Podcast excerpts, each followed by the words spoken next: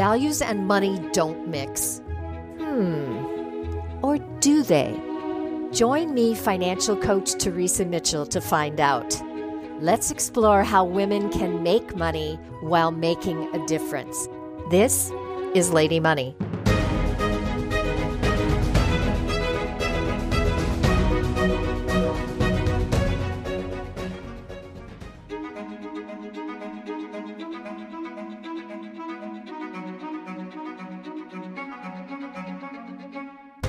Please join me for Lady Money Tips in 10.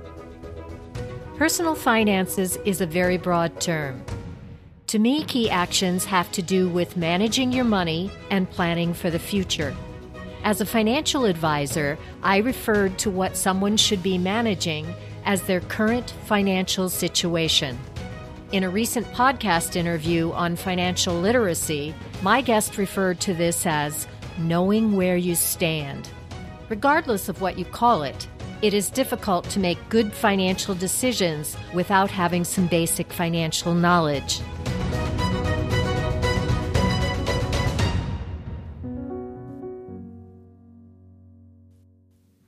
So, where do you stand financially? This is your starting point. You want to do an inventory of what you have and what you owe. This translates into assets minus liabilities equals net worth. Your net worth reflects where you are financially right now. You want your number to be positive, as in more assets than debt, and you want your number to be growing. You also need to know how much money is coming in and how much is going out. Why? So you know that you have a sustainable budget. Think of this as a reality check. If you don't know where you stand, you cannot make informed financial decisions or track your progress. And this leads to stress and that nagging feeling of not knowing whether you're going to be okay.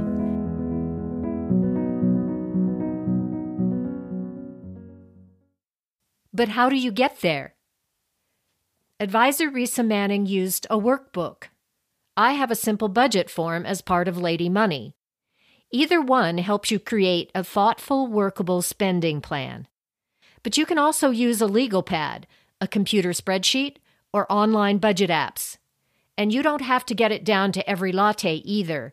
A rough idea works fine. The reason writing it down is important is that most people think of savings last, which means it rarely happens. Unfortunately, common sense tells you pre retirement is all about how much you save. So without a budget, it's less likely that you will achieve all of your important financial goals.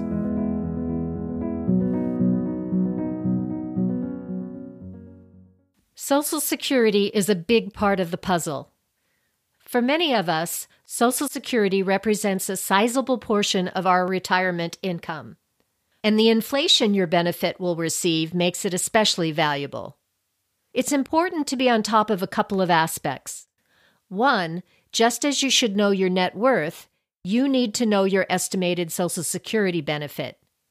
You should also check that any annual earned income is properly reported so you get full credit for it. It's also a good idea to get a professional opinion on when to claim benefits. 40% of women claim their Social Security benefits as early as possible, at age 62. This means a reduced benefit for life. Sometimes there are good reasons, such as health issues or cash flow needs. But in many cases, it's simply because women don't understand their options. Social Security does not give advice, so you may feel encouraged to take the benefit. I also think people underestimate their life expectancy. Many of us have health issues after age 60, but it doesn't mean we won't end up living a long life.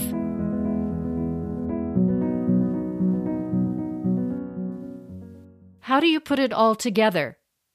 You need to put all your financial information together to make sure you have enough in retirement. Monitoring your net worth tells you if you are on track. Sticking with your budget ensures you hit your savings target. And both practices have the added benefit of helping you align your money with your personal values. To figure out if you can continue your lifestyle in retirement, take your current annual budget and subtract your estimated annual Social Security benefit and any other income you're expecting in retirement. What is left needs to be covered by your investment portfolio. There's some debate on this, but for broad purposes, expect to be able to withdraw 3 to 4% a year from your investment portfolio. If you come up short, you will need to increase your savings targets. Now, you also may be fortunate enough to expect some sort of inheritance. But I can tell you that as a financial planner, I didn't usually count this because in life, there are no guarantees. You may want to consider hiring a financial advisor to create a comprehensive financial plan. They will be more thorough and may be able to present more options that you haven't thought of. They can also help you decide when to take Social Security. You'll want to check every year during that transition between stopping work and claiming benefits. The best choice is not necessarily intuitive.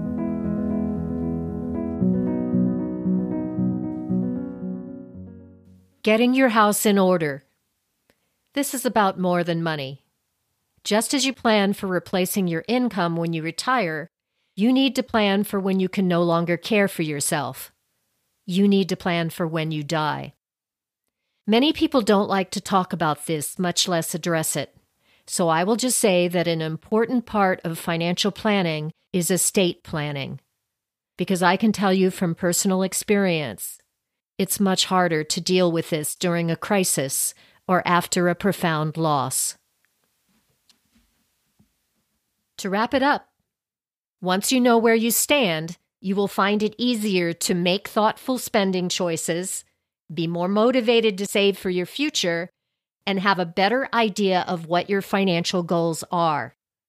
Financial success is more about having a big picture plan that is appropriate for you, rather than worrying about every single detail. Thanks so much for listening. I hope you found Lady Money Tips in 10 helpful. If you have any questions you would like me to address, or if you want more information on the Lady Money Financial Coaching Program or blog, check out the show notes. Or you can reach me, your host, Teresa Mitchell, at ladymoneyllc at gmail.com. Until next time, this has been Lady Money, where money and values do mix.